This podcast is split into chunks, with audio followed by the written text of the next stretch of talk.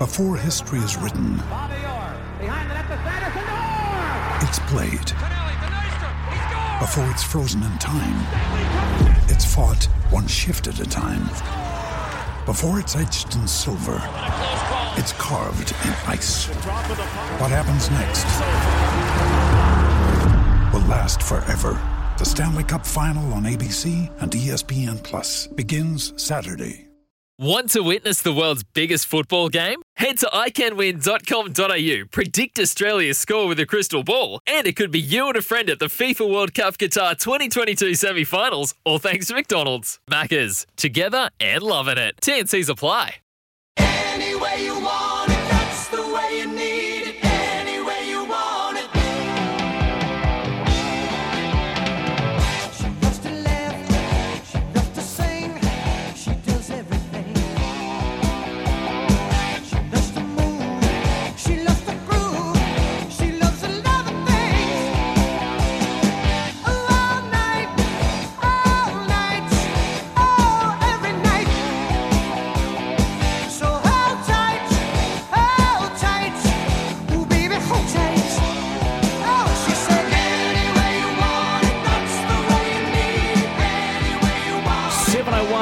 This is Repco Race Control live on SENZ around Aotearoa, New Zealand, and on the SEN app in Australia. Good evening to you, and good evening to Murph. Hey, Murph, how you going, buddy boy? Oh, good evening, young Stephen. I'm um, I'm good. Thursday again already though. I'm struggling to. Mate, I tell you what, my Thursday has been uh, a big Thursday. I don't know about you, but my Thursday included, get this, going to the Hutchwilco Boat Show today. Went oh, to I'm the going- boat show. I'm going tomorrow. oh, are you? Oh, because of what? For, for Futura trailers? That's oh, well done. Good plug. Well, I well I was I had Maria, my wife, with me, and we went past and I said, "Ah, Futura Trailers, where's Murph? He's not here, but you obviously you're going to be there tomorrow." Well, today, mate, it's just you know, it's just a quiet sort of you know day. There wasn't a lot going on. There's plenty of from what I people there, mate. I tell you what, but not many women. I tell you what, it's a bloke show. It should be called the fishing show because there's So, how big's the boat? How big's the boat you ordered? No, Like no, gosh, my gosh, foot? boats are 70 eighty foot. boats are expensive, man. I found a I saw a, Riviera, getting a riv, are you? didn't have anything. riv- I, riv- I did ask about Azimut, but there were no Azimuts there. Right. But There wasn't any Azimuts. there weren't any Azimuts. it's because there's not a, a big enough trucks or cranes to be able to put one in there. because you're probably paying about three and a half million for a so two and a half million for a second hand one. I saw a second hand one for yeah, two and a half million. 1998 vol- model is about 30, 40, about 70 feet, but two and a half million second hand. No thanks, uh, not my cup of tea. Just to, I said to the guy, I said, "Oh, can I help you?" I said, "No." You only buy new. You I- only buy new. Yeah. by daydreaming. Uh, look, we do have to talk about one thing. You sent me a photo of your baby. Your baby is out of the container. The charger is it? It um, sounds terrible if people don't know we're talking about a car. I know, but you know, but you know what was you know what was really cool about your text? I could see you smiling as you sent it to me. You know, Correct, and it, it is so exciting. So uh, you've seen it, but you haven't actually. Have you actually been near it? No, No, it's in Auckland, and I'm in Hawke's Bay, and it only got it got unloaded at uh, my good friends at GT Logistics Yeah. yesterday, who have done an amazing job to look after my baby Mhm. um, from America through to being here in New Zealand, and it got picked up this afternoon by my mate Steve uh, Steve Neuer from Oh, yeah. Panel and Paint, and he's taken it down to his workshop, and he and uh, Bryce Hilton, who Bryce did the original uh, panel work on Yeah. the car oh, uh, like 14 years ago. Wow. And um, so he, I, I got a picture sent to me today of him sitting in it. Oh no, you you shouldn't have let that happen. That's that's almost No, sacrilege. he can. He's he, Oh no, my it's not. He's he's, he's such a. Those guys at Moselles have been such a big part of the journey of this car. So, um, and that's all I've seen of it. That's all I've seen. So I don't get to see it until Sunday afternoon about one o'clock. I am looking forward to that, and we're going to bring the cameras out and show it on Sky Speed because I think we're we're sort of invested in it as much as you are. And I remember you went over there about three years ago to have a, a look around and to see what it is now, man. Uh, you are in for a treat, folks. Uh, watch Sky Speed coming soon because uh, Murph's new baby. Actually, have you given it a name yet? Are you going to give it captive. It's called captive. a captive? Yeah. Um, C A P T O V. Why? That's its name. Why? Because it, because the Ring brothers held it captive for such a long period of time. Dad joke. Awesome. true. Okay, all right. Hey, just a reminder too, we're giving away the Repco bottle drop game tonight. Uh, you can call us on 0800 150811. That's 0800 150811. Tell us, what do you think about WAU switching from Holden slash Chevrolet and heading to Ford next year for Generation 3? Okay. What do you think about WAU switching from Holden slash Chevy and heading to Ford? 0800 150811. You go in the draw to win the Repco bottle drop game. Okay, big weekend or big week so far for Louis Sharp, our little, uh, our next gen driver, turns We 15. Just sorry, brother, to interrupt you, but you should preface that by Ryan Walkinshaw actually going to be on the show. Oh yeah, I was I was going to get there. I was going to get there. I was just teasing people, right? Okay. Yeah. Okay. I actually told people before we had the show that he was coming on anyway. So obviously you didn't have the earplugs in, but it's fine, mate. It's okay. Anyway, Louis Sharp turned 15, Murph. Guess what that means? Wow. He can He can go drive. racing. He can go racing, and it's this weekend in the ROKiT F4 British Formula 4 Championship. And he joins us on the line right now. G'day, Louis. How are you, mate? I'm really good, thank you. How are the both of you? Mate, we are good. Congratulations. You're now legal to drive and race in the F4. How, how big a deal does this feel for you right now? Oh, it's, it's very exciting. Um, of course, missing the first round due to not, not turning 15 yet, so it's going to be so good. We were um, we were actually at the first race, and to be honest, it was probably the most frustrating thing ever, just sitting there and having to watch and not being allowed to go drive. So um, no, I'm, I'm really looking forward to it, and I think this weekend's going to be really good. Uh, so actually, you're going to have to fill me in on where you are this weekend, or did you already say that? I may have Brands not Hatch. Properly. Brands Hatch. So, oh, what an awesome place to start your campaign in, in England. Um, is that that's on the um, the short circuit, Louis? Yeah, so it's on the Indy circuit. We do actually Yep. get to race the full circuit later on in the year, so I think that's going to be pretty cool. But I think it's a great track because it was the very first track I drove when we when we came over here, so I've got a little bit of experience on it.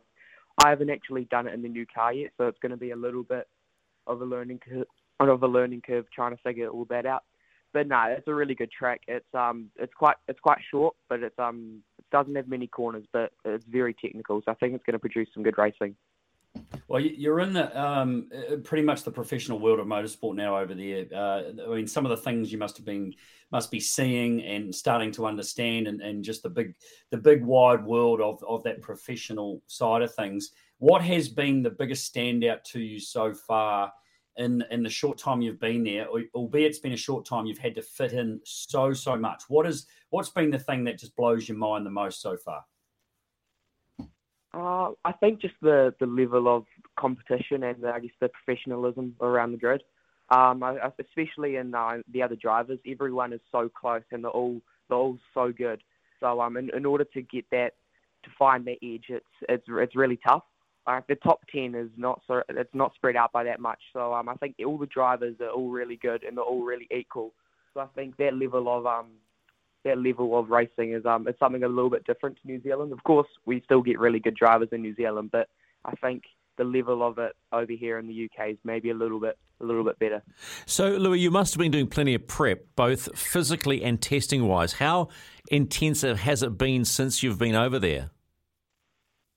It's been pretty full on. I haven't really had much much time off, but it's been great. We've been doing to be to be honest, it's the most testing I've ever done in my life, so it, that's been really good, and I've been really enjoying it. Um, of course, Carlin are a great team, and I've learned a lot since I've been here, and I think we I think we're pretty pretty prepared for this weekend. Um, off the track though, I've been doing a bit of sim work down at the factory, and I guess mainly just um just training, um physical training. So I've, I've got a trainer now, and at least once a week we go there and um do a bit of stuff, and then every day at home I do a little bit of um a little bit of strength and I guess conditioning um when I've got some free time. Now, hey, uh, little birdie has sort of suggested that you you've uh, got yourself a driver coach, um, and we might know who that is. Is that is this true? Can you tell us something about that? Um, it is true. So, um, luckily enough, um, I, I guess when we arrived here, we, we weren't we didn't have a driver coach, and we didn't really think we needed one. But looking around the grid, every single person's got one, and it seems to really make a big difference. So, um, luckily enough, we've um we've managed to get Liam Lawson to come out and help. So he's going to be here this weekend, helping out a bit, and yeah, it's going to be great having someone who's been there and he's already raced raced F F4, and he's of course he's doing F2 now, so he's got all that experience. I think it's going to be really great for me to um to just improve and to learn off him. Are you, are you sure he's got good enough credentials to be telling telling you how to drive an F4 car? I mean, I mean, are you sure he's been around long enough to, to be able to warrant being being a driver coach for, for the up and coming superstar? Oh, maybe, but no, in, in his well, he's still he's still really young, but in his in his short career, he's done he's done really good, and of course. Of course, being an F2, I think it's going to be great. I can't believe it's we're such, a, fif- we're it's such a politically correct answer. I wasn't it just oh, as I like it. here's this love it. young he's 15 oh but no Liam's still pretty young what's Liam's not even 20 is Liam 20 21 yet I mean goodness gracious me I mean it's, this, So yeah, Oh, good. this this is cool this is cool man but I suppose there are there are things that you, you you're away from home you got dad with you which is really cool but uh, are you fitting in schoolwork anywhere through this Nah. Um, No. schoolwork's been a little bit tough. I don't I don't think my teachers are too happy with me, but um, I've, I've been trying to do as much as I can, but it, it's really tough. School schmool. Yeah, mate, okay. you know, you know. Can can we talk be though all right. about the car itself? I mean, what's it like to drive? Is it anything you haven't really driven sort of these this Formula Two at all, right? So, from what you have driven, I think Formula Four, it's how much harder or physically harder is this to drive? Um, it's it's a little bit harder than the Formula Ford. It's not too different. I think the main difference is, of course, uh, this this car has slick tires and it's got it's got um it's got wings, so it's got a little bit of downforce, and those slick tires do make a big difference. So it has been a bit of adjustment. Um, even going from the old F4, which I was testing when we first got here, jumping into the new car, even that's a bit of an adjustment. And also using having a halo, that's something I've never actually had before. But um, to be honest, you don't really notice it once you're out driving. But it is a little bit different, and it, it is more physical. Of course, the races are a bit longer as well. So doing like race race runs um, in practice so far, you do start to feel the neck getting a little bit sore, or the your arms get a little bit sore by the end of the day. But it, it's not too much different. But it has been a big adjustment. Um, I guess adjusting to the new car. Yeah. Hey, um, tell us a little bit about uh, a couple of your teammates. They've all already got these uh, pretty uh, serious contracts, by the sounds of it, in place with um, some pretty big teams. Just tell us uh, who they are and and um, you know what uh, who they're associated with. Yeah, so we've got um Ugo and Ollie. Of course, um Ugo uh, being a McLaren junior, so I think um I guess he he's he's proved himself already. Uh, he's a very capable driver, and we've got Ollie as well, who's raced um British F4 last year, and he also went over to the UAE early this year and did um F4 over there. So he's um both drivers have got a lot of experience. Um they've both been testing with Carlin for um for quite a while. So um, Ollie being um, a Williams junior as well. So it's great to have two teammates that are both very good because it's the it's what you need. It's great to have teammates that are both very fast and at the front of the grid because it means that when we're comparing data and stuff, I've got a good a good base to I, I guess to learn off. Um, I guess if you didn't have any good teammates, then it, it wouldn't really be that good because you won't be learning anything off them. How much? It, it's great to have. carry oh. on. Oh, i- i- it's great to have them both, um, especially because in that first round at Donington, they've already proved himself.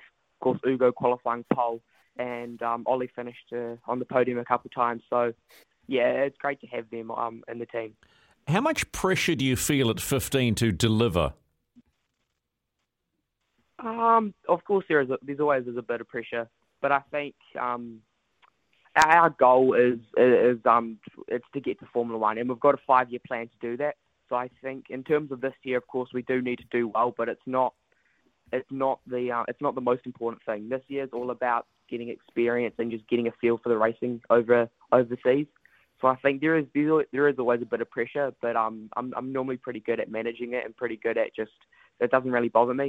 But um there will be a bit of pressure there. But you're quick too. I, re- I was reading an article today about uh, Brands Hatch this weekend. You know, Alex Dunne, high tech leads, and Ollie's second, and Ugo is fourth in the points. And, and then right down the bottom of the article, but look out, uh, there's a, there's a quick youngster who can finally race called Louis Sharp. I mean, does that just add add to the excitement or add to the, the pressure on the shoulders? Um, I guess oh, I think there might be a little bit of expectation from a few people, but um, we're not really expecting too much. I mean, of course, it does add to the pressure a little bit, but it doesn't really affect me. I'm not really worrying about that stuff going into this weekend. All, all I'm really focusing on is just doing the best I can and just trying to learn as I guess as much as possible. Mate, how's uh, how's it been? Uh, just sort of figuring out uh, the UK and England and the travel and getting around and and uh, all that stuff. I mean, is it, is it? A, are you finding it a weird country? They obviously speak funny and everything, but are you, you, fit, you fitting in okay? Um, it is a little bit different. I think I think the hardest thing is living with my dad constantly. It's um, Yeah. I'd like to have a break from him a few times. He's sitting right next to you. We know he picked up the phone. Yeah, it's um, oh, it, it is a little bit different. Of course, the time difference as well, being um, being so big in terms of like communicating and talking with my mates, it's a little bit tough. But um, I I am adjusting to it well, and of course, I'm staying with my auntie, and it's been it's been really good uh, so far. And I've to be honest, I haven't really had enough time to really properly think about think about it, or I've kind of just Where been you. Just been preparing and doing as much as I can. Hey, Louis, you've forgotten to mention you miss mum. What's going on? Oh, Don't Yeah, worry, mate. I'm sure she's not listening. She won't be listening to our show. It's okay. Oh, wow. Hey, mate, it's, actually, yeah. she's act- oh, I was just going to say she's actually coming over here today. She's um she's Oh, flying brilliant. here today, so I'm going to see her soon. So it's, it's going to be great. Of course, my sister my sister's still at home, so I do I do miss them both. But it, no, it's going to be really good having my mum here for my first race. Brilliant, mate. We are, we are so happy and excited for you. Uh, go well in the Rodin Rocket. I think we'll call it the Rodin Rocket in the ROKiT F4 Championship. Uh, go well, my friend. We'll keep an update on you. Know we're going to be calling you to keep updating how you're going. Okay, pal? Well done, buddy. Thank you very much. There you go, Louis Sharp in the Rodin F4 in the ROKiT F4 Championship. Uh, it's, it's, I think that's that affiliated both to the FI. Merv, can I just say how different it was when we talked to him about two months ago and we couldn't get a word out of him. Now listen to him. He's uh, boy, the change is unbelievable. He is like up for it. Yeah, uh, I don't really know how to explain that or, or It's what the good, reasons mate. are, but oh, I know, I know it's fantastic. I mean, he, sounds incredibly confident. He sounds like he's got everything where it needs to be. All the ducks are in a row, and and he's and he's prepared. You know, he doesn't sound anxious. He No, doesn't sound. Although saying that, I've not seen the kid ever look nervous uh, whenever we've seen him here and doing whatever he's been doing. So, you know, this is this is this is huge. Really is. Um, well done. You know, huge thanks to David Dicker, obviously, uh, for stepping in and giving this, creating this opportunity. What, a, what an amazing, amazing man uh, he is to do that for young Louis, and and um, I don't think you will be disappointed. Wow. And as Louis said in his own words, we have a five year plan to get to F1. Very cool. All right, 0800 150811. What do you think about WAU switching from Holden and heading WAU. to and heading to what did I say?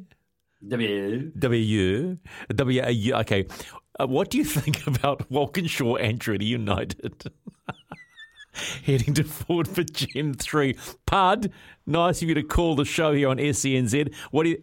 Uh, is it Pud, not Pud? Well, it looks like Yeah. Pud. Pud. Jeez. Is it Pud? It's Pud. Uh, what do you think about this decision? I think it's a good decision, actually. Tell us why. To be fair, there's no Holden. There's no Holden or Ford anymore. Anyway, I mean, uh, they've been racing Opels for the last two years. You know, so I mean, it's not a true Holden. It's just got a different badge on it. I mean, the Mustang didn't even look like one. The headlights were down around your kneecaps. you know, That's Are- right. Are you a, are you a, are you a bleed red fan or are you a, a blue oval fan? I'm not an anything fan, to be fair. I just like good racing, you know. Uh, Yep. I've got a mate that works for Walkinshaw Andretti United. He's worked there for years. Um, he worked with Murphy at um, Who's that, mate? Tasman, uh, Darren Tate. Oh, Tatey. Absolutely. Yeah. What of course, it's Tatey. Tate, Yeah. good mate, Mate, of mine. well, he's- um, Yep. You know, uh, and you know, really, uh, it's it's like we just want to see racing. You know, we don't uh, like. Or, uh, I myself am not concerned about what they drive at all. They've got the same bit of metal underneath them. It's just a little bit of plastic around the outside. You know.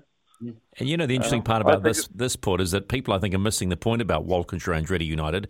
It was actually Holden who pulled the pin on supercars for for whatever reason, right? Not Yeah, well. yeah. for a reason. The reasons are fairly well documented. But what, what I'm saying to you is, people are missing the point. They're they're blaming Walkinshaw. They're getting they're venting their frustration at Walkinshaw Andretti United. If you look at their Instagram, it's amazing. But it was No, actually yeah. I'll, I'll read you some of the comments a little bit later. Uh, and it's they're just doing what's right for them. They wanted factory support. They're going to get factory support from Ford. I, so I be like it. put um, comment there. I mean, it, it, we just want to see, we just want to see racing. We want to see great racing.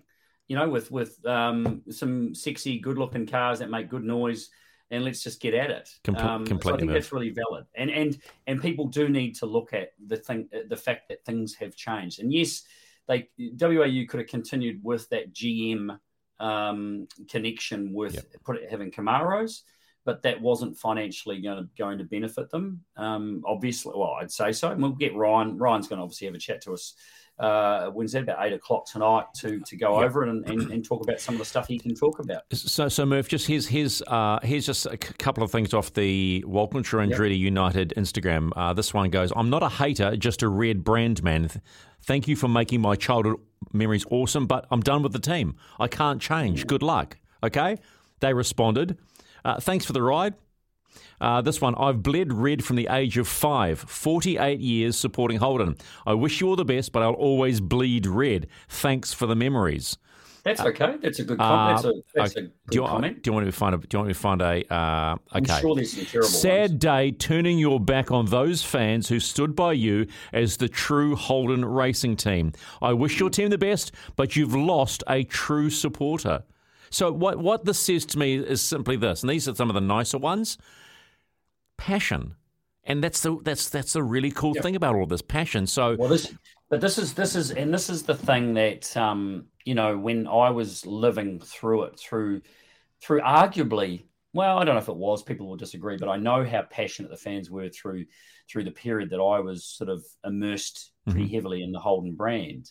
And and you're right, the word passion is is what it's all about. I mean, their their absolute dead set commitment to the red or the blue was phenomenal. And and we were so immersed in it, you sort of didn't really sort of um, give it the kudos that it deserved, or or or really you saw the fans they supported you and you loved it, but you know you, just became very used to the Mm. way they went about what they Yeah. did.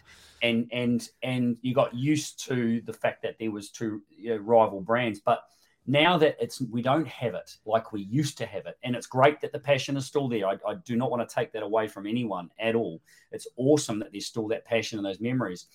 Um, but and now that we don't have that absolute dead set Mm. you know you know fist against fist kind of battle anymore i mean it was a, it was a special time. It was a very very special it's time. gotta We're come back though, doesn't it? gone- I don't think it can. I don't think it will. I well, really well, you get, you're basically going to have. Chev versus Ford against. Yeah, but it. it's not. It's not Holden. Holden was an Australian brand, Stephen. It was Australian built Yeah, yeah, cars, okay. and Falcon was an Australian built car as well. And that's what created it. That's what created the the, the incredible passion and that that rivalry that we'll that we will never get Yeah. back because those cars are not being manufactured in this country anymore. And that was such a significant part of it. And I I feel privileged, and I know everyone else that went through that era, every other driver that you talk to that went raced through the 2000s and even the 90s uh, and stuff, would you know, will be will be able to recognize and understand what I think what I'm talking Yeah. about. We were, we were very honored to to be a part of something that was so so incredible. At the Yeah, time. well, yeah, and, and you were their heroes, and I think that's where they probably feel like their heroes have gone. This is, I love this. This is the last line. Here's a last line um, to one of the uh, Instagram posts. It just simply says, "I can't bleed any other way but red." That's quite cool. Mm. Yeah, I mean, that is amazing. That really is, and, and good on the fans. Uh, Yep. Well done. And I, you know, there's no need to be abusive and, and go down that path of of um, you know throwing rocks heavily. A lot of them sound like they're like, "Hey, we understand, but we we also can't continue with you being now." Um, a, a Ford supported team, and I, I, I think I understand that. I think Ryan will understand that too. Got, got some work on their hands because I know they, they won't, they, you know, you try and please everybody as much as you can. 0800 150 811. That's 0800 150 811. Tell us what you think about Walkinshaw Andretti United going from Holden slash Opel slash Chevy uh, and heading off to Ford for the Gen 3 next year in Repco Supercars. That's 0800 150 811. Look at the time already. It's 7.24. After the break, Murph and I are going to talk and we're going to reflect on the Miami Formula One Grand Prix.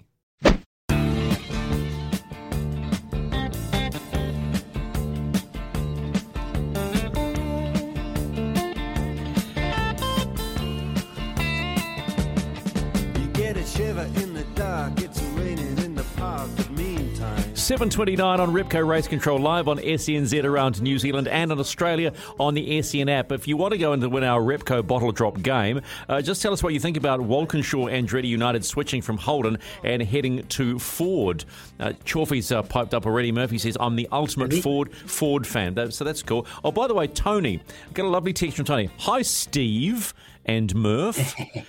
Uh, Tony from Gore here, listening from the man cave. Thanks for the Repco Bathurst prize. The wife is cooking oysters tonight, so I'm in. actually, actually, actually, I didn't. I didn't pre-read that. I forgot. You To, didn't, did you? Mm, yeah. Uh, oh, mate, oh, that is broad, broadcast 101. Read it before you actually put it to air.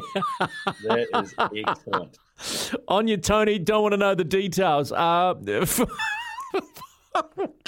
It got you good, bro. it got me good. Uh, Formula One in Miami at the weekend, and um, uh, interesting to note, uh, we'll talk about the Ferrari Red Bull battle, Murph, but already there's been criticism. I mean, it, it made a loss for a start. Uh, they made a, they thought they were going to make money in their first year. They didn't because they had to lay 30 acres of turf to cover the car park. An No, unexpected. 30 acres of asphalt. yeah. No, they said turf. Turf to make it more appealing for people. oh, like maybe- Ast- AstroTurf. Oh, okay. Thir- but there was 30 okay, acres so of it. was- no, but there was um, there was the tonnage of asphalt that was laid too. Was I can't remember. if it Oh, was it's just bonkers, right? how many hundreds and or whatever thousands of tons it was of asphalt and stuff here. So anyway, I mean, it looked it looked spectacular. I Looked spectacular. that- What did you think of the track? Because some of the drivers have already said, Murph, that they actually didn't like it. They thought it was uh, too hard. But I thought they, that slow section, you know, that, that really slow section to. That. Yeah, me too. What did you make of it? I, I, I thought the track was actually pretty entertaining, to be honest. I mean, I thought it was interesting. There were some incredibly fast parts, slow stuff. Um, the race was actually brought to life. I mean, it was uh, by that safety car. I mean, that, that battle between Leclerc and and um, Max. Verstappen there towards the ends was was a was a was a genuine good battle, really good. I mean, Verstappen held out to because he had the better the better car, the better drive on the day. But um, you know, I was actually pretty entertained. There was a fair bit of penalties going on. Alonso, I think, tried to hit just about every car in the in the paddock. he must be watching which was good. Grosjean on IndyCar. yeah. Um, so so I no listen. I I I, I personally, and I'm uh, pretty judgmental on these things. I actually thought it was a good result. I thought I thought um, Lewis um, having more whinging was was entertaining. I thought his. Uh, his, his issues with um, you know and and making a big issue about his jewelry was pathetic. what Uh, is, which can, I, can I just ask you a question about the jewellery rule? Is that an rule? odd rule to have? No, because it's um it's actually it's to do with you know when they get injured and all sorts of things and heat and get catching fire if they catch fire and there's there's metal on your arms all that kind of stuff. So it's a safety it, it's, it's it's a genuine safety thing. It's just they haven't been monitoring it or making uh, making a point of it for such a long time. And now now there's a new you know there's some new sheriffs in town and Yeah, they are good. tidying up the rules. Uh, so uh, and he wants special treatment, which is oh. Oh, I want special treatment again, you, Lewis? Okay. you guys, Um, you, you, time guys- that, you time that guy really just uh, took, took a look at himself in the mirror. Oh, okay. Hey, look, what I found interesting though was the speed differential uh, between Red Bull and Ferrari. We know the Red Bull's quick, quick in the street, yeah, and the Ferrari's better in the corners. But there was a lovely little shot by uh, Binotto, the team principal for Ferrari, who basically said. I'm actually not concerned about the Red Bull pace. I'm more concerned about the Red Bull developments with a, a one with a, within the 140 million dollar budget cap. Yeah, yeah. What do you make of it? I mean, Um, a, a, a for a start, are you surprised how quickly. Red Bull have rebounded? Well, Yes, no. Remember, rem, yeah, but remember what their issues were. It was reliability. Mm-hmm. It wasn't speed necessarily. I Mm. mean, it, we, I mean, we want we want to see a battle where there's two teams toing and froing, one winning one week, one another, different teams winning all the way through it, right? Um, so I don't think it's about rebounding. It's the fact that they're actually finishing the races. Now, you know, uh, Perez had an issue during the race with the power unit that they were a little bit Mm. concerned about, and they had to do some tinkering on the steering wheel, and they had to, you know, do some sending send some messages to the car or whatever they had to do. Whatever. It's crazy, huh? It's it crazy. Yeah. Um, so they fixed it. So they've had it, they've had reliability issues, which they seem to be on top of uh, more so on the weekend. Uh, or no, saying that actually, Max missed. What did he miss? Free practice, didn't he? One of the free practice sessions, Yep. or whatever, with an issue as well. he, was disappointed um, as qualifying to what P yeah. three So the- qualifying. So That's right. So there's there's there's lots of challenges going on, but but the the the cost thing will be very interesting, and they and you know they've gone and put this cost cap in place, so someone better bloody be keeping a very very close eye on it. Yeah. Because that will be that will be something that Formula One teams will be working to avoid and be as smart as they possibly can to try and find an advantage in some way, shape, or form. They've done it forever, and they'll continue to do it. So I, I hope they've got some smart accountants around the place. F1. So what I'm happy about, I looked at the just the top ten, and to see Alex Albon get Williams another point in tenth. Yeah. Even better, I thought, was Esteban Ocon's Oh. eighth after he tried to write the car off in practice. Uh, and he didn't even qualify, so he came from the back of the field to finish eighth. And again, Valtteri, I can leave Mercedes, but I can still make as much money, have as, and good fun, and finishes seventh. I mean, it's I, I, I'm beginning to look at the midfield more now, than the front of the field. Even though I Yeah. love for, even though I am a sucker for Ferrari.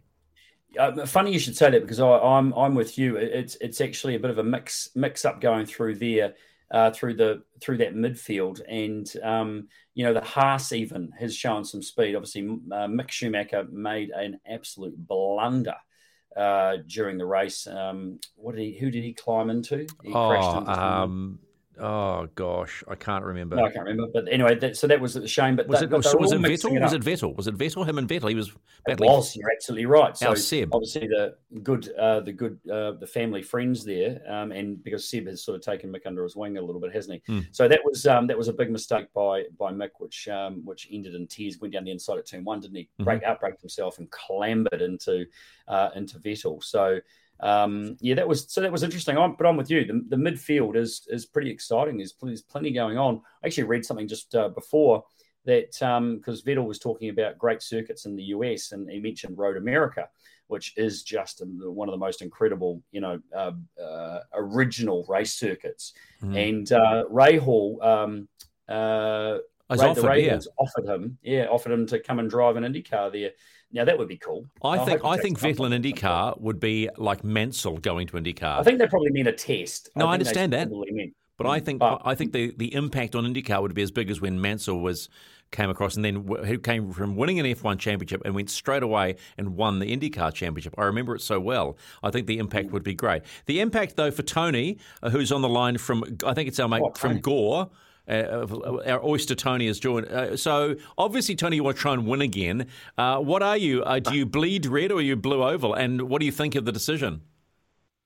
Well, I definitely bleed red. I mean, my cat's called Red for a reason. Yep. Um, but but not only that, I mean, but I own two Holdens. I've got yeah Murphy's signature on my motor and my V8. But uh, besides that, uh, I can understand exactly why WA have done what they've done. I mean, it, it makes economic sense. They they have to go where there is the, the possibility of them, or more than the possibility of them for, for making money in the future, and that is with what they're doing outside of, of, of racing. Uh, but not only that, but you, you look over the last few years, we've had the Kelly brothers leave uh, the, the Holden brand and, and go across to the other brand as well, and then obviously be taken over by another brand or another team ownership. Um, but you also had Gary Rogers leave the sport completely. Um, it, it, it really is, it makes not great reading for those of us that are true red supporters. Mm. Um, over the past few years, there's been that many cross-brand changes, but it, it comes down to what driver do you support, and regardless of what they're driving, it, it becomes a, a down to where you loyalties lie for who's behind the wheel. Yeah, it's, that, that, that's, a, that's a fair argument too, Tony. Uh, how are the oysters, by the way? I haven't had them yet. They're, they're still in the deep fry. Oh, it's just deep, deep fries them. Okay, well, okay. Well, That's the way I like them too, Yeah, Tony. all right. How else do you? Oh, Oh, oh, you can go raw if you really want to go my, raw. my dad, my dad used to slurp them down raw with a glass of white wine. I remember it Oh, vividly. no. I, Yeah, and it- I don't mind a bit of vinegar with them, but yeah, all right, I, mate. I prefer them with a bit of batter in them. Thanks, pal. Appreciate the time as always. Don't Hey, be thanks, afraid to tell hey, your thanks mates. for your comment. Yeah, Yeah, really, really good. All right, 0800 150 That's 0800 150 Uh, stick with us. We're going to talk to Hayden Paddon next.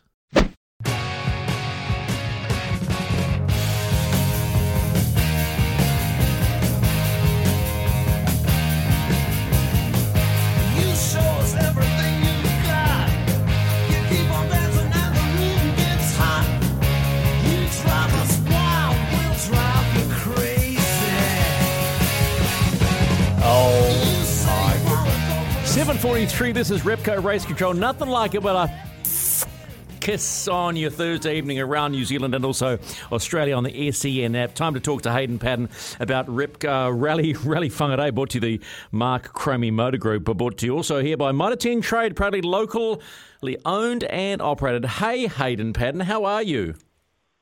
Yeah, good, thanks, Stephen. So, you have to do this for me and me only Please be honest and tell Murph that he you had trouble catching me through turns two and three in the Hyundai IN20 when we filmed that piece. Honestly. At Hampton Oh, Downs, at Hampton honest you want Downs. To be here. Oh, come on, come on. What? You said yourself you were struggling to Yeah. catch me. yeah, you had a good car under you. That was helping you, I reckon. Oh, you know what? You and I, you, this, you were off my Christmas card. So I was hoping just for once. I, I tried telling Murph this, and he just looked at me and said, "Don't be so stupid." So thanks. No, Oh, yeah, you, you were you were lifting a rear wheel on the car though, so it wasn't so bad. ah, there you go. really? Was that was that because there was a jack underneath it or something, or what? You know, th- th- Hayden, we, you and I need to talk. Hey, uh, how's your prep going for Rally Whangarei? Yeah, good, good. Uh, yeah, obviously been out doing uh, recce today to have a look at the first uh, first day of stages, and um, yeah, roads are looking really good. Obviously, this is always a, a favourite with all the, the rally community, and um, yeah, looking forward to a good weekend hopefully. And, and the weather is looking pretty good too, mate. Um, uh, so the roads got any moisture in them at all, or are they going to be dusty, or what's the go compared to Otago?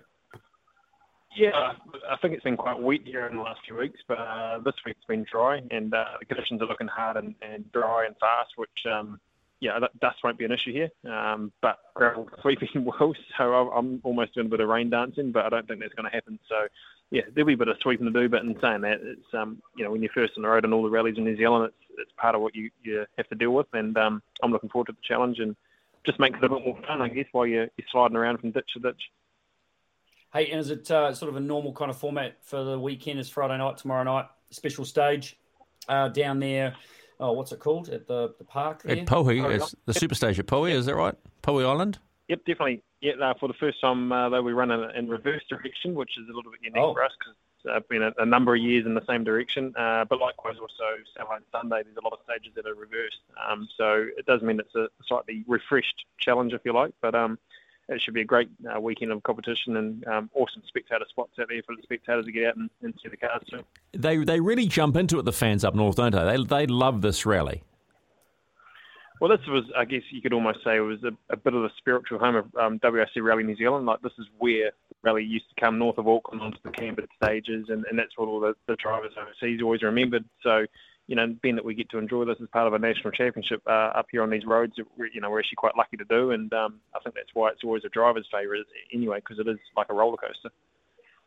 Yeah, um, I only had a very short uh, sort of uh, time at uh, Whangarei Rally once, was, and the road, the, the, the stages that I did do, they, they were just they were they were just stand out phenomenal. Was incredible. So expecting uh, a pretty exciting one this weekend. Right, so on to uh, latest on the updates for uh, you heading overseas. What's where you at with all that, and when's your first departure?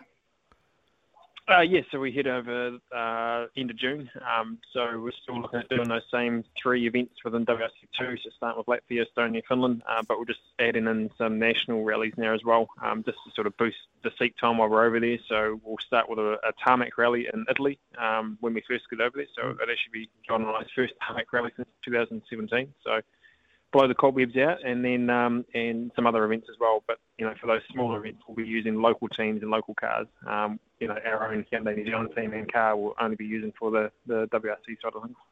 Where's the EV at, by the way? Uh, it's about to come out of the shed soon, actually. Um, we've finally got a hold of some parts that we've been waiting on for quite some time. Uh, so next week, uh, we're back into that and getting it all repaired back out there. And um, we're looking forward to actually bolting on a, another motor onto that, actually. It's as simple as bolting on another motor and, and give it another 200 kilowatts and uh, see what it can do. That's bonkers. Mm. Just Probably- bolt, just bolt it on. Probably smoke some more tyres. I would have thought with that much power. But anyway, uh, that's that's bloody good. hey, um, now what am, what am I? Should I be should I be reading anything between the lines that you're saying that you're uh, going to be going and doing a tarmac rally in Italy? I mean, I mean, what's the what, what's what's the reasoning behind that? Well, seat time uh, for one, uh, but two, yeah, we just want to make it a bit more pronounced in Europe that you know we, we're still able to drive on different surfaces and different cars and, and show a bit of versatility, if you like. So, um, you know, particularly if we're trying to look for opportunities, whether it be in one-off rallies and world rally cars or being part of test programs or something over there, you know, we need to put ourselves in the shop window a little bit and. Um, these events, there is the opportunity there to do that. So yeah, it's about just as I say, branching out and also putting ourselves outside our comfort zone helps for when we come back to do Rally New Zealand or, or the events that we're a bit more familiar with as well. You say shop window, is that so maybe you can get a WRC one drive or for Rally New Zealand? Oh, that's definitely the ultimate. We'd love to do that, but unfortunately, you know, it's, it's outside our control at the moment. Um, it does come down to some people uh, overseas making a car available. So um, we'll do everything we can to try and make it possible, but uh, there's not much more we can do than that at the moment. All right, mate. Have a great weekend. Okay, go well, but stay safe too. Awesome. Hey, thanks so much. There you go, Hayden Paddon, brought to you by Mitre 10 Trade. Our trade teams are here to help you get what you need when you need it. Job done. 749 here on Race Control, brought to you by Repco.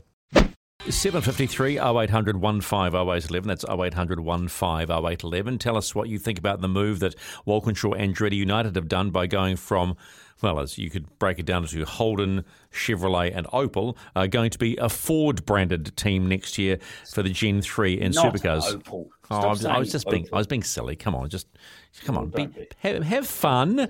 Uh, Chorfy, you can ring us after eight. Though we're not, we're not ignoring, mate. It's a busy old night, so you, if you want to get in and tell us what you think about that one. Uh, NASCAR, Joey Logano won the last round at Darlington, but he won them under circumstances that uh, William Byron, who he nudged on the last lap, didn't like, and it's still going on. The question for you, Murph: Does William Byron? Do you think he owes Logano? Byron. We just call him Byron. Byron. Byron. Byron. Does he owe him a tap? Uh, well, Joey's sort of suggesting that um, you know he already got one from William earlier on in the race, and so that was payback. So, listen, I this is what I love Hmm. about NASCAR is that NASCAR let this stuff happen, and it's like okay, if you want to give, be prepared to have it given back. Yeah, completely. At some other some other point, and and it and it works itself out. Now, see, I mean, the teams don't want to see their cars wrecked, but it's part of the expect. Excuse me, it's part of the expectation of NASCAR that you're going to end up with your cars wrecked at sometimes. And I mean, Logano's not concerned about it whatsoever. I mean, it was a it was a move that was on. It was always going to be on. He set himself up. Um, he'd been, you know, preparing and waiting and waiting for a, quite a long time um, to to just uh, give him the nudge they needed to do to, to go ahead and win that race. And and uh, you know, William Byron's obviously let loose afterwards, and and rightfully so because that's again what makes the entertainment around uh, NASCAR. And and there, and the story won't be finished. There'll be more to the more to it as it um, as it un, un, unfolds throughout this mega season, this very very long season. Yeah, So with you completely let's- on let's this see what one. Kansas is next this coming Monday, but you, so just quickly because we've got about sixty seconds left before we've got to go to a break, and we have Ryan Walkinshaw after eight o'clock. Um, it should be the same thing with Indy. You know, just hard racing's okay. Graham Rahals come out, or uh, Rahals come out and said, "Oh, I've had ten drivers text me saying thanks for standing up for about Grosjean's hard racing and being unfair to me." Boo hoo!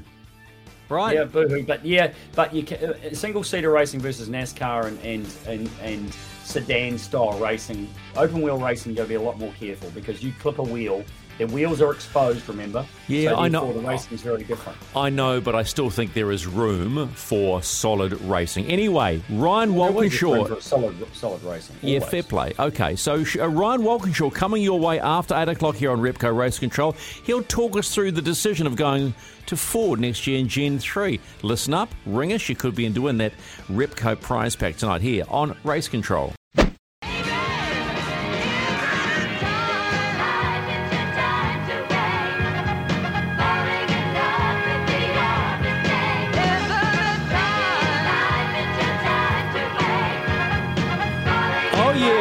Just gone 8 o'clock here on SENZ and around Australia on SENZ, SEN app. Isn't it time? Quite an appropriate song, really, when you're thinking about Ford and Re- and Holden and Chev. And isn't it time to make a change? Well, the change has been made by WAU. Next year, they go to the Ford Mustang after all those years of bleeding red. And Murph, I had a text in here on our Timber Bedpost text line, and it simply said uh, this one Murph, would you drive a Ford at Bathurst with Richie if your sponsor said, This is what it is, it's my money? Would you drive a Ford? Yeah. Um, can you hear me? Yeah, I can, mate. Loud Oh, and yeah, clear. Okay. Uh, I absolutely, and, and it's not. It's got nothing to do with the history of what I've done in the sport, and that the fact that I drove for Holden for as long as I did, and they were supported me so well. You know, um, it, it if I was offered the opportunity to do it, I can't. It's I'm doing it for other reasons. You know, I've got to look beyond that if I was going to do it. It's not about the fact that it's a Ford. I'm not saying that Ford's better or the Mustang's better or anything like that. It's it's just the car that is there and, and, and available to to be used to do it. And actually, it was on the cards there for a little bit that it might have been a team that uh, was running Ford Mustangs. So, um, you know, it didn't work out that way. And but it, it it doesn't mean that all of a sudden I'm a I'm a Ford guy and a Ford lover and all that kind of stuff. That it just it was it would be just a tool to do the job. So you've got to look at it both ways, you know. Um, and I appreciate that fans, some of them might go, "Ah, that's no good, Murphy. You're a Holden guy through and through, and and that's the way it should be forever." But you know, I suppose things have moved on, and I've moved on, and and um, you know, I don't have a relationship with uh, with GM or or, or uh, Holden. No one does anymore because it, it, it's past, and we've all got to move on. And it is about business at the end of the day. All right, well, time to uh, go to the source of all the bleed red fans, and that's uh, principal for WAU as Ryan Walkinshaw joins us again on Repco, Repco Race Control. Jeez, what is it called? Repco Race Control. wow. Hey, Wow. hey, Ryan, how are you, mate? Yeah, not too bad. Not too bad at all. A little bit jet lagged, but can't complain. Yeah, interesting old week for you. I, I look, we've, I've been looking at your Instagram page and the the responses to the open letter you put out there, understanding that there were going to be a lot of uh, upset fans. The one word that comes to mind, Ryan, is passion. Let me just read you one because there's a lot of positives out there for your team as well. This go, this individual goes, "I've never had my heart broken, but I got a feeling this is what it feels like." Thanks for the memories for the last 30 years, but I can't follow you guys to a car manufacturer that I've hated since the day I was born. Holden is in my blood, although they are no more, it will always be in my blood. Hopefully, we can win Bathurst this year in the championship so we can end the Holden era as the best Holden team ever. It says a lot about the passion, about passion doesn't it? It does, but you wouldn't really have it any other way, right? Because um, it's uh, if it was if it wasn't for that passion, we wouldn't have such a fantastic sport and uh, and such a successful sport. And um, you know, we we've got the best fans in the category, and I've always uh, maintained that we've we've we've always had that. Um, we knew there was going to be some backlash. Obviously, there's going to be some backlash, particularly with the team that we're going, or the manufacturer that we're going to.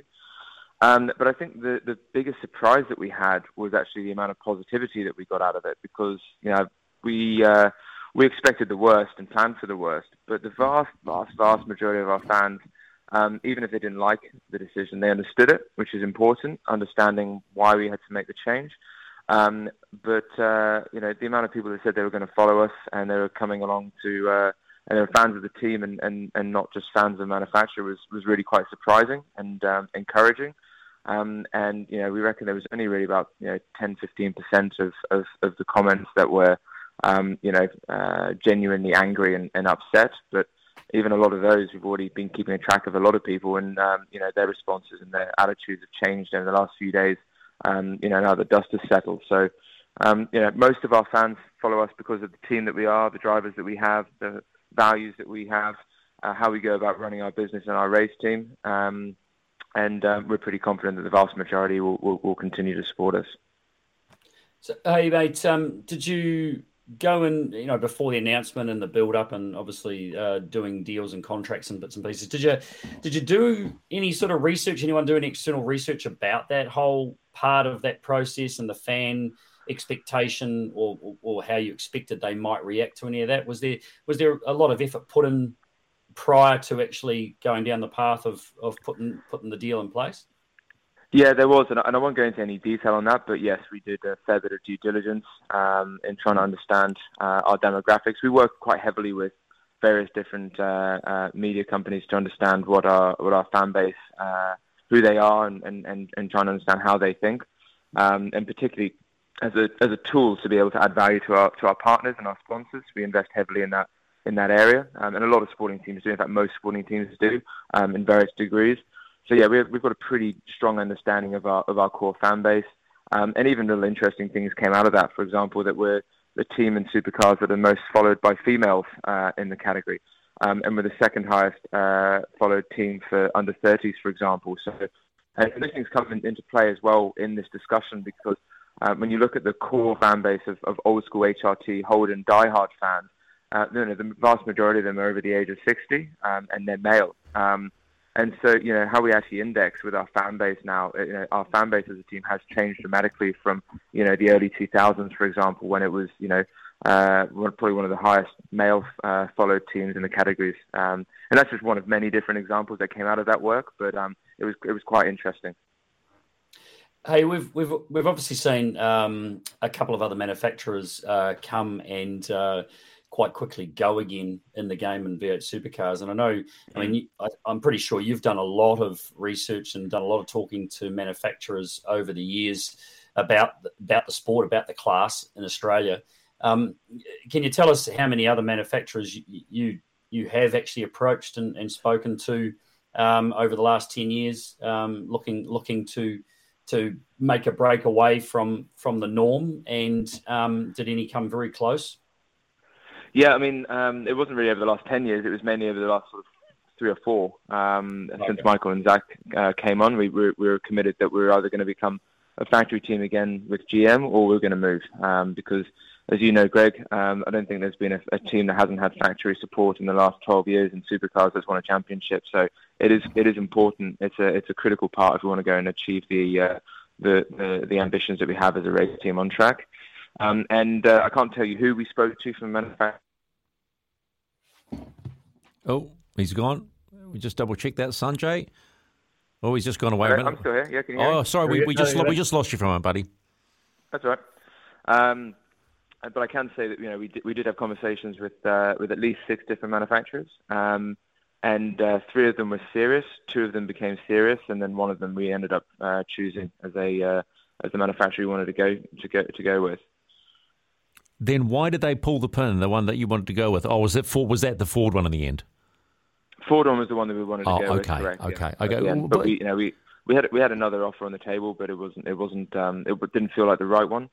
Um, we were very close to uh, another deal uh, a couple of years ago, which uh, fell over at the last hurdle as well, but that was COVID related. Um, uh, to be honest, the, the interest from manufacturers in supercars is there. Um, but in, in, in times where the product offering from manufacturers is going uh, electric, uh, from a marketing perspective, it, it's, it becomes a more difficult sell. They understand the value. They love the sport. They understand that you know the, the value as a, as a, as a mechanism to uh, to speak to fans and to engage motorsport enthusiasts.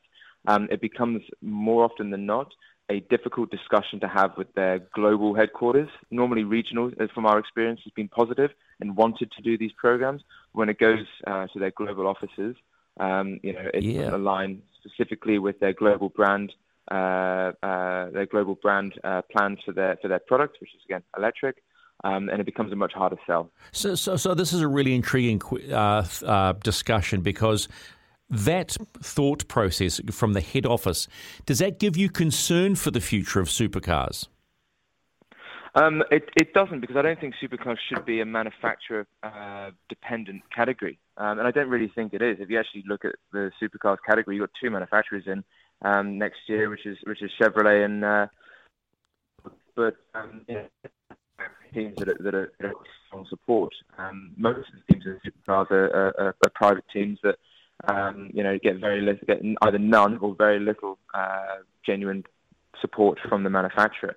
Um, and I think uh, Gen 3 should also uh, assist in that becoming, uh, assist in the sport becoming less reliant on manufacturers. It should become easier for a manufacturer to come into the category, but there's still work to do, I think, as a category in order to be able to uh, ensure that it becomes a much uh, simpler platform for the teams to bring in brands that are supported or not supported by the by the manufacturer, um, or to actually you know, get full factory back back teams in the uh, in, in the category as well.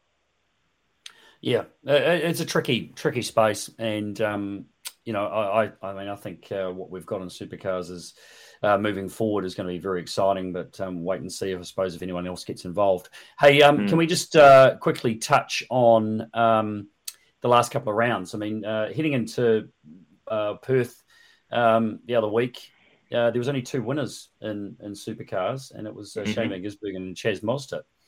And then um, looking so strong at the Grand Prix, Chaz and Nick, uh, very good speed. And then I was shocked. I'm sure you were more than shocked um, at the what happened at the weekend at, at Barbagallo. I mean, what's been the the the the turn was the debrief side of things after after WA and and where are you guys heading? Because that was that was some hell of a shock to I think everybody. Yeah, I mean, we definitely weren't expecting it. No one was, and, and no one, uh, no one in the team would, would ever even try and pretend that it was remotely acceptable, right? So we we we've got pretty lofty ambitions as a team, and we've been uh, we've been we've been doing pretty well um, for the last sort of uh, 12, 18 months, and, and improving and improving. And as you say, um, going into Perth, we're the only team other than Shane to have won uh, to have won races this year, um, and. Uh, you know, then that came out and uh, and, and slapped us about a little bit. So it was a bit of a shock. Um, we know what went wrong, um, and hopefully we fixed it. Um, it was, uh, it you know, something we understand that uh, that uh, didn't go our way, um, and obviously the test day at Winton um, has helped us to validate that as well. Um, so yeah, it was a shock. Uh, we all wish it hadn't been like that, but yeah, hopefully there's some benefits actually that we found off the back of it, and yeah, I don't anticipate we'll see another. Double back row uh, qualification again for the team unless something absolutely horrendous happens. It's you know we've got great drivers, we've got great engineering team, we've got good cars, uh, we've got cars that can win races and get podiums as we've proven uh, strongly over the last uh, 12, oh, 12 to 18 months in particular. Um, you know, and one bad weekend doesn't uh, doesn't you know doesn't create a trend, right? You know, in the same way that just winning a bunch of races or a couple of races um, doesn't necessarily mean you're going to win a championship. So uh, you know, we learned from it. We put it behind us. We're a strong team. Um, we all support each other, and we press on and, and eyes forward to the next event. Yeah, no, I mean one one uh, weekend like that certainly doesn't define anybody. Um, but, and I know you're not going to tell me in detail in any way, shape, form what it was, but but were you were you stuck uh, with what you had? Was it was it something that that had been done for the weekend, uh, parts wise, or something that that forced you to have to just deal with it for the weekend?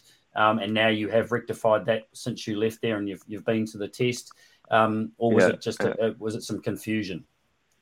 Yeah, um, I'm I'm I'm not going to go in, in, into any detail on that, but I mean, I'm, I'm, you're not a million miles off. Great answer. Hey, hey, Ryan, how, how genuinely excited are you about Gen 3 now that you know you've got a brand, you can start building the car, you've got factory support? I mean, it, does it give you a lift now for the rest of the season, knowing what's ahead? Um, it, it does. To be honest, the rest of the rest of the season is more around wanting to ensure that we we leave GM on a high.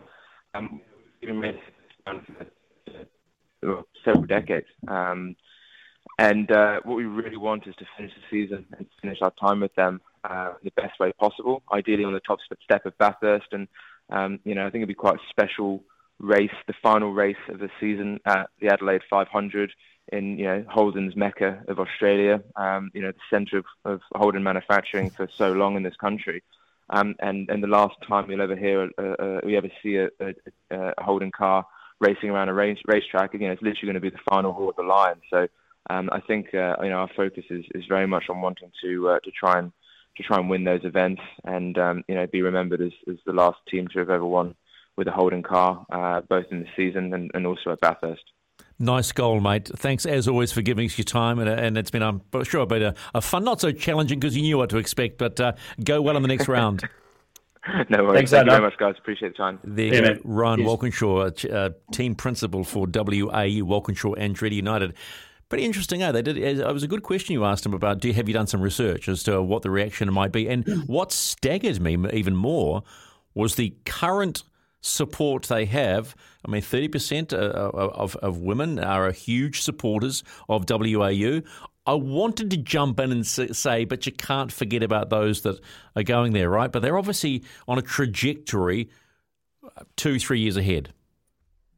You have to be. You've got to, Yeah. you've got to have um, big plans, and you've got to have them well thought out. And and teams, the teams use um, a lot of data when it comes to obviously for sponsors and that kind of thing. They need a lot of data. Supercars, um, you know, absorb and create and, and garner a, sh- a, a whole lot of research and data for their for the sport as a whole to give to the team so that they can use that to sell sponsorship and, and get support. So, you know, I'm not surprised at all. And and, and you've got to do your due diligence, as he said, to, to make sure that you're, you're doing the right things. But you know, he sort of referenced here the sport has has changed. It has changed a lot, and it's interesting to listen to some of our you know uh, callers as well talking about the drivers. And the drivers are the heroes, right? They're the heroes of the sport, and and some people couldn't care less what what car they drove. It's about the individual. It's about the team. If they switch, that's they're happy to switch. So you know, getting all those percentages actually be interesting to know what um, if you asked a thousand supercar fans what's what's most important out of a driver, the team, or the manufacturer. It'd be pretty interesting to get that numbers, and I'm sure Ryan's actually probably got those numbers as well on on what they find being the most important thing. But you know, it, it's still a significant change. Um, one that clearly needed a lot of conversation, uh, a lot of discussion amongst uh, the internal group there and the owners um, to to come up with it. And you know, uh, FPV uh, Ford Performance um, has uh, has clearly come to the party and said we want you to be part of our of our future. So Well, that's, that's pretty amazing. Am I right in saying that Ryan spoke to us here and said it shouldn't be a manufacturer's championship? No, no, That, what, did I uh, misinterpret what he said there? Because I'm going because that's he why I asked the question. That's why I asked the question about well, does it concern you that you know glo- he- global he headquarters are saying it's all it about electric? Need to be. Yeah, but Yeah, it so- doesn't need to be. It doesn't need to be, and and and, and it- then he, you know, prefaced that with um, the fact that most of the teams in the field don't have any kind of manufacturing. And I understand that, but the question still remains: is that are, are, are V8s, V8 supercars, is this formula a dying class? No, I don't think it's a dying class. I think it might be. Uh, um, uh, uh, I think maybe what he was also saying is that there might be a time where there is no manufacturer support, as in financially putting in and using supercars as a tool to sell their product, right? Yep. And I don't think I think it can survive personally. I can it can survive without that. All they need is IP. They need intellectual property, right, to be Yeah. able to have a car that does represent something. It doesn't necessarily mean that that manufacturer has to tip in money, but just allow them to use their IP to go racing But- and produce something and showcase something that looks good and sounds good, and that um, the fans can, you know, um, Potentially uh, buy? comfortable with. Or potentially buy? Oh, it's oh, it's all about no, no. selling cars, right? No. Let's be blunt. Only if the man- no, but only if the manufacturer is putting money in, Stephen. If the manufacturer isn't putting money in, it's not about selling cars at all. It's about it's about showcasing racing and Mm. competition and enjoy and enjoyment for the fans.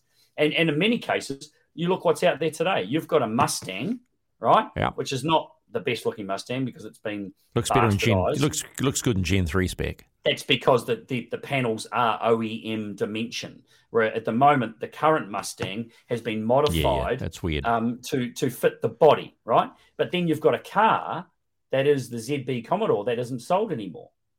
So that's not selling cars. Yeah, but that was that That's was yeah, but that was that was by consequence, not by design.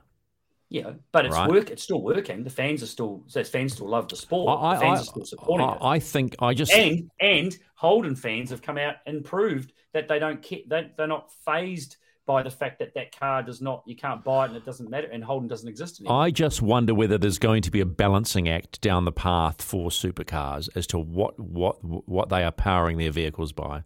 I mean, you and I both agree. I, I think They we don't need don't, to. I don't think they need No, and I'm with you on this one. We, this is what we agree on, Uh, and we're not trying to play the old white guy argument about we love V8s. It's about we're being shoved. Uh, manufacturers globally are shoving electric down everybody's throats when it's not actually viable from a a uh, infrastructure point of view globally, and then there's hydrogen and things like that. I mean, where do you go? Where do they go? Is the question, or do they just stand back and say, "No, we're going to keep sniffing V8 fumes to the day we die"? You know, what I'm, you understand where I'm coming think from, right?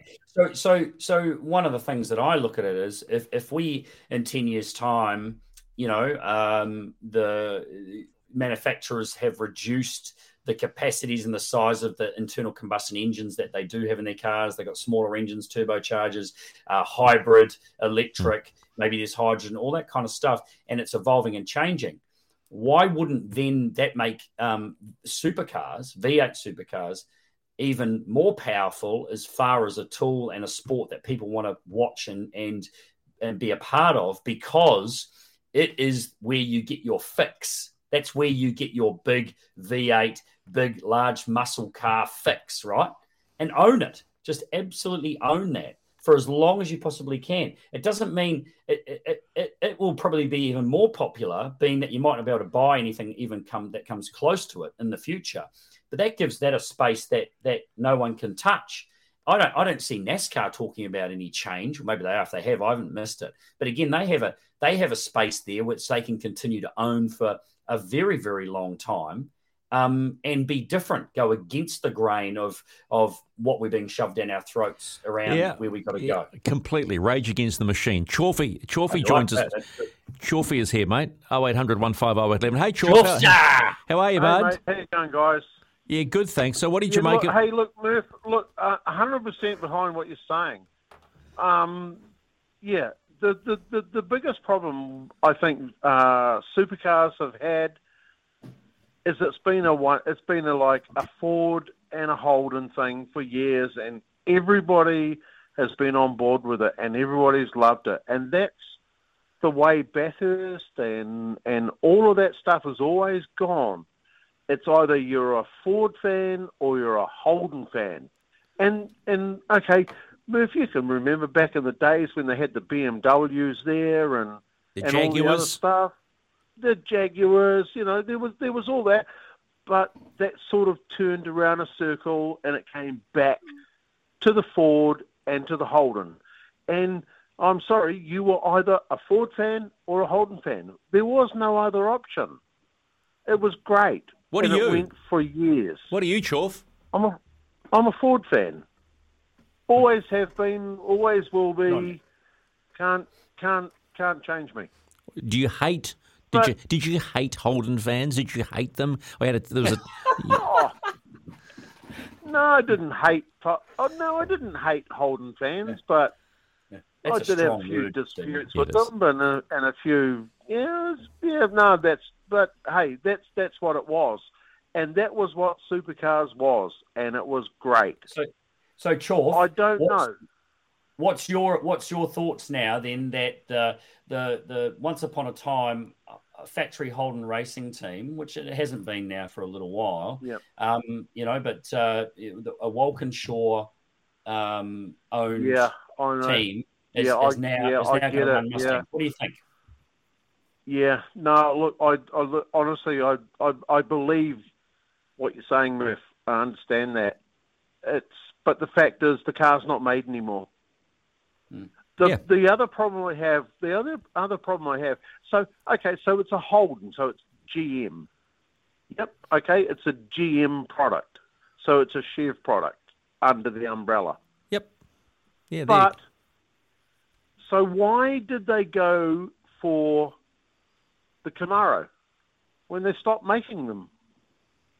This is a very good question, Chorf. It's a very good question because Yeah. I'm, I'm told I'm reading that they are going to You know- uh, stop the, the stop the um, the Camaro move, and and we- and, we and of course they're running a whole. Yeah, Oh, it's it's good though, isn't it? it- It's good, I know. Chorfy. It's Well, good to it's that's good to ask these interesting. You know, questions. what, what will be interesting is, is what will happen in NASCAR, whatever they do and how that all works. So I'm sure Yes. Chevy it doesn't want to not be involved in, in um, you know, in NASCAR down the line. So yeah, there's there's a lot to play out, but things change. We've got to accept that things do change, and and we, we do have to adapt and, and move on. And and passion is great and everything, but but it, it doesn't always, um, you know, fill the void, fill the gaps for, for everything. It doesn't doesn't allow us to uh, just exist on passion, unfortunately. Yeah, but sometimes change is good. We just we as is good. fans just have to evolve. Change is good. Eight twenty-five, Repco Race Control. I'll give you another chance to call us before nine o'clock, and then we'll ring our winner for the uh, pretty cool prize pack, which is the Repco bottle drop game. next, Can you stop interrupting me? I'm getting there. Yes, coming next, uh, uh, Murph. Who's coming next on Repco Race Control, please? Well, um, uh, Brendan Hartley actually there, Stephen. So he was at he was uh, at the uh, the six hours of Spa. Spa. Did he? And he's back, Belgium. and he's back home now. Is that right? Got home on Tuesday, so he's a little bit jet lagged. So we're, we're actually keeping him up. Okay, all right. We'll get. Okay, you stop talking. I'll stop talking. We'll get to a break and come back with Brendan Hartley live on Repco Race Control.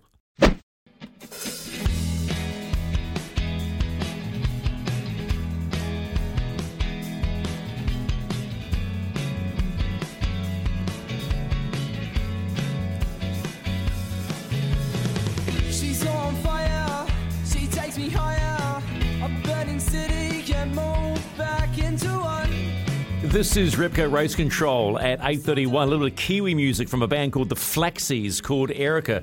Check it out on Spotify. like. Yeah, they're a young, they're a young uh, uh, ex-school Flaxies. band. The Flaxies, yeah. They've just dropped a new song called Lot 61 and they are hard-working young men and, and it's a good sound. Some of their sounds, Murph, Mm. might take you back to uh, the days of the 80s, you know, the Mockers, the Exponents and that sort of, that sort of feel. But it's a Kiwi band. It's got a really cool feel to it. Flaxies. The Flaxies, There you. F-L-A-X-X-I-E-S. Look I it up. found it, mate. I'm on Spotify. I've Well, just they- found it. Well, have a listen. Have a listen to their new one, man, because it's it's pretty cool. Right. Uh, Lot Love it. sixty one, it's called. Alrighty, uh, we're on fire. That's what we are because we've got Brendan Hartley on, fresh back from the six hours of Spa. But Brendan, thanks for joining us, and I know you you're got a little bit of the old lag, so we won't keep you too long. But uh, what was the go at Spa, man?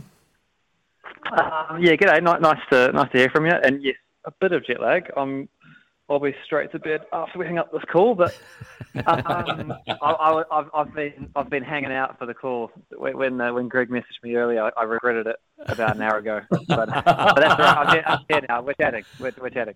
I'm just trying to make him feel guilty. It's um, good. You so do what happened in Spa? I I I've actually been in, in New Zealand for um, around four weeks, but I popped back for ten days for the six hours of Spa, and I didn't do a lap in the race. So it was was a long way to go for that. But yeah, we, we, we were leading. We had a little issue with the well, a big issue with the, the hybrid system. So we retired the car after an hour and a half.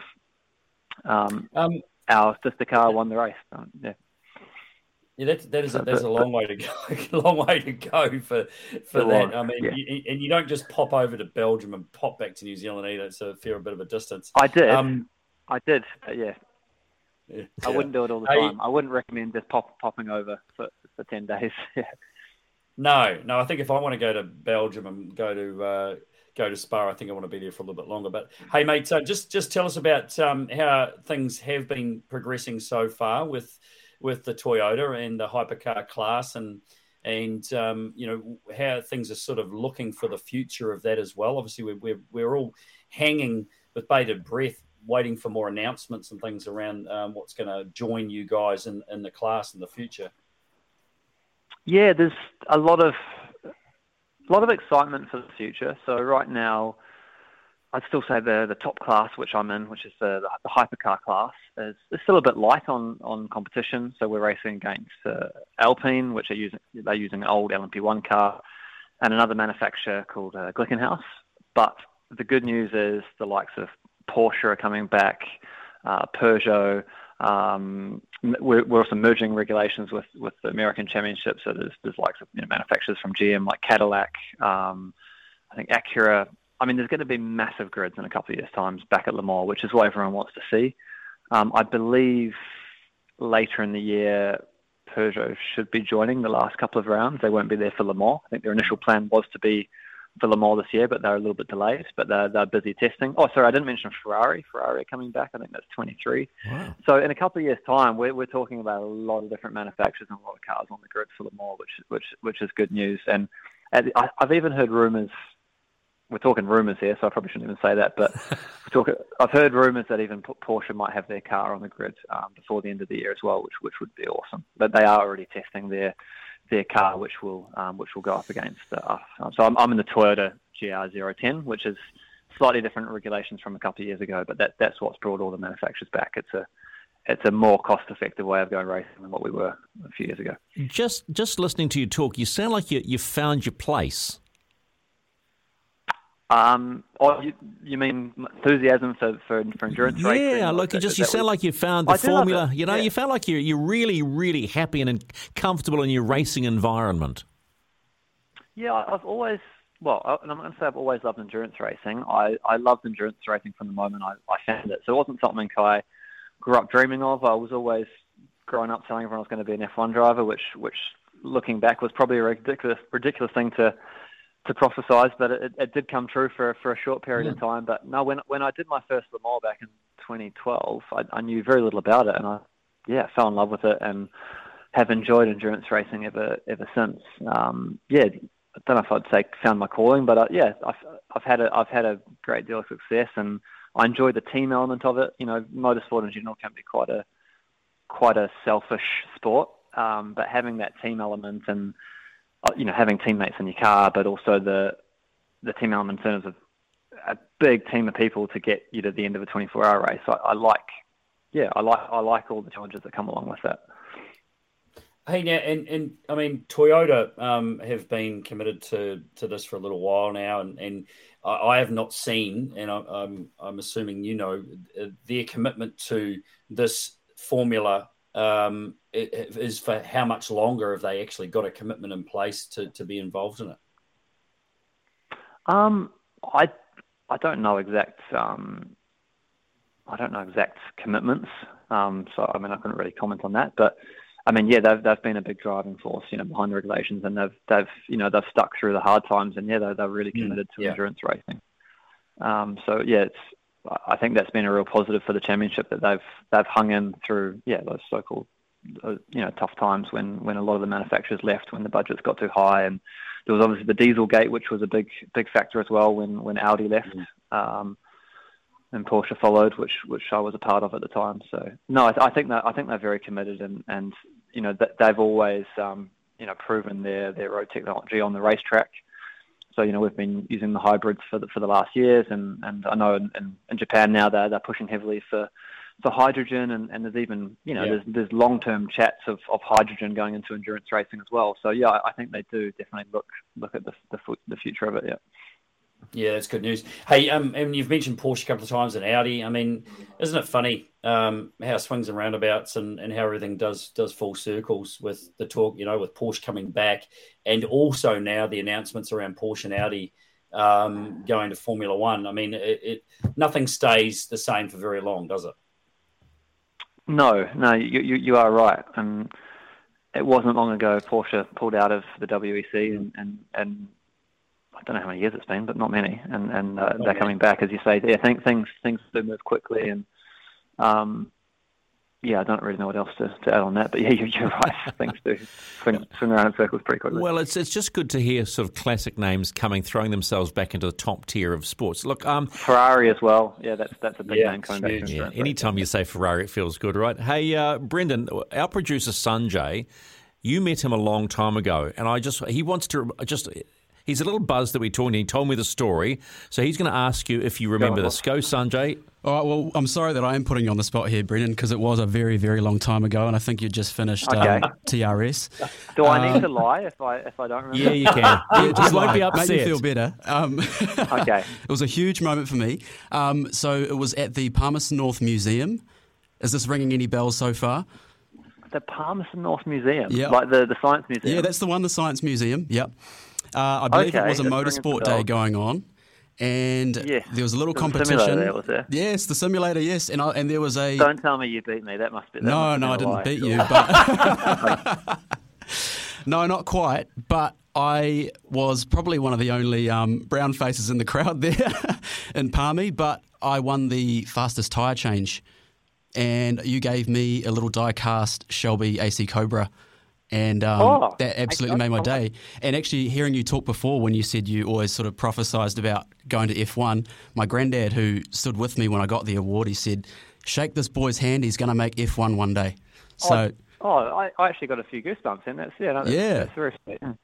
But No. he didn't actually say I he don't remembered remember. it. I, don't, I, remember being there. I, I don't remember giving his little AC Cobra diecast. But funnily enough, I, I actually drove an, uh, an original AC Cobra a couple of years ago at Goodwood, and it was it was a bloody horrible thing. But I had I had fun in it. Hey, so uh, Le Mans just around the corner, mate. Um, what uh, what's the process from here? I think you're here, you're here for uh, nearly another couple of weeks before you head off again, and I'm assuming uh, there's uh, a- fairly big build up, um, but as there always is for Le Mans. You must be bloody excited about it. Yeah, I wouldn't normally get home this time of year, but it, it's Mm. been it's been two years since I've got home for for obvious reasons. And um, Sarah, my wife, and I had a had a little daughter uh, late November, so we were quite desperate to come home and let let let all the family meet her and and uh, yeah, come and enjoy our little holiday home that we've got here as well. So yeah, it was important for us to get back, and we, we managed to sneak a time and um, you know as soon as kind of the board, the borders opened. So yeah, I, I, so this is a long way of basically telling you that I'm going back in two weeks, and we'll basically have. I think I'll be on the simulator the, the week after I'm back to, to prepare for Le Mans. Then we have a Le Mans test day. I'm actually arriving back um, Monaco Grand Prix weekend. That's probably that's probably Yeah. interesting to talk about. So I actually li- I actually live on that on the F1 circuit. So we're already we're already a little bit stressed about how to get into our apartment because we, we, we arrive on the F1 weekend, which is a bit of a nightmare to get into our apartment block. So yeah, that's when we arrive back, and then uh, Le Mans is I think two weekends later. I think if I've got it right. My wife's not listening. I'm looking for the thumbs up. Two or three weeks after I arrived back. So yeah, there's a bit of prep in there, a bit of testing, but we, we've had three or four endurance tests this year. So that's an endurance test is uh, going to a racetrack. We drive uh, the car for 36 hours straight. Oh my! So yeah, we've had we've had plenty of preparation between. I mean, that's not. There's a few drivers sharing that Yeah, load. yeah, yeah, and, yeah. Uh, there's, there's some mechanics, but I guess the point I'm trying to make is we're all, we're all we're all ready for it and we're all prepared. But the other teams will be too. Can't can't wait, and we you know what we're just genuinely excited to be talking to you for such a long time, and you sound upbeat, and obviously being a dad agrees with you. Yeah, I'm loving it actually. Yeah, I'm I'm really enjoying being a dad and um, You're growing up. Yeah. You're so grown up. yeah, uh, it makes me feel a bit old. But um, Actually, no, yeah, it's, it's, it's all good. well, it's good to hear. Good to hear your voice. Good to hear that you are in such a good space, and go well at Le Mans, man. Great to catch you, Cheers, mate. thanks, really mate. appreciate it. Go and have some Cheers, sleep. Thanks, guys. Yeah, no, no. this is mate, how cool does he sound, Murph? How in just in the zone does he sound right now? It's so cool. Oh, isn't you're, you're, right. he's he's always sounded pretty cool as a cucumber. Yeah, though, but I, I just, know, know. but I just tonight, I don't know what it was. He just sounded like, man, this is where I'm at. I'm home. I got my Well, it's baby, my wife. acceptance, right? I think it's acceptance. It, it- that's all those parts of it. Um, you know, he's he's very settled. Uh, yeah, he's got a family. Um, he's got an amazing uh, uh, drive with uh, an incredible Yeah, manufacturer. He's yeah. very committed. Um, he knows where he's going. I, I don't think he's he's not searching anymore. He's not looking for something else. I, that's maybe the vibe you that you That is, a, mate. You you put it in words that I struggle to sometimes. Nice job, my friend. Eight forty two. We might ring our winner next. Eight forty seven on a Thursday evening around New Zealand and also on the SEN app in Australia, wherever you are. Welcome into the final part of Repco Race Control. On the line is Pud from Auckland. G'day, Pud. How are Yeah. you? Yeah, I'm good. I'm good, Stephen. Good. So um, we have this Repco bottle drop game. We're just wondering if you'd like it for your own little man cave, if you have your own man cave. Oh, I don't really have a man cave as such, but, But- yeah, I'd love it. It'd be fantastic. Well, my friend, it's all yours because you your sim- yeah, Put it in put your yeah, lounge. because you simply rang us up because you like Repco Race Control and you talked about uh, being a Ford or a Holden man. So, did you ever listen to the Ryan Walkinshaw, by the way? Yeah, I did. Yep. Yeah, I did. I've had dinner with Ryan a couple of times actually while I've been out and about. Oh, Yeah. okay, okay. You are you are connected, but did you sort of understand as the reasoning behind what they the decision they made to go to Ford next year? Oh yeah, yeah, without a doubt. I mean, it's easy. It's business. You know, you can't you can't keep everyone happy in business, but you know, it's it's just all business. And now, do you drive a Ford or a Holden? Or did you? Uh, oh, gee, I don't. Uh, actually, I drive an electric car. Excuse me. You what? You drive what? I I, I, I, mis- I misheard that. But what do you what do you drive? you drive an electric car. Yeah, yeah, I do. What is I it? I used to drive a. Uh, it's a little Nissan van. Yeah. Okay. Yeah. All right. Well, we'll goes really fast, but you know, like I mean, you don't you got don't judge, Stephen. Okay? Just don't judge. All right, Pud. Congratulations, you're a winner here on Repco Race Control. Cool. And Lovely. hey, just make just make sure you've plugged it in, okay? Because otherwise, you're not going to work. All yeah, I'm right. going to do that when I get home, but I'll do that. All Yeah, right, yeah. mate. Thanks, thanks for listening. This is Repco Race Control. Thanks, Murph and. I are going to wrap up there. We've got still got some bits to talk about. Also about Indy, Indy GP coming up this weekend, and and also some MotoGP stuff as well. So stick with us. Stay here. What is love?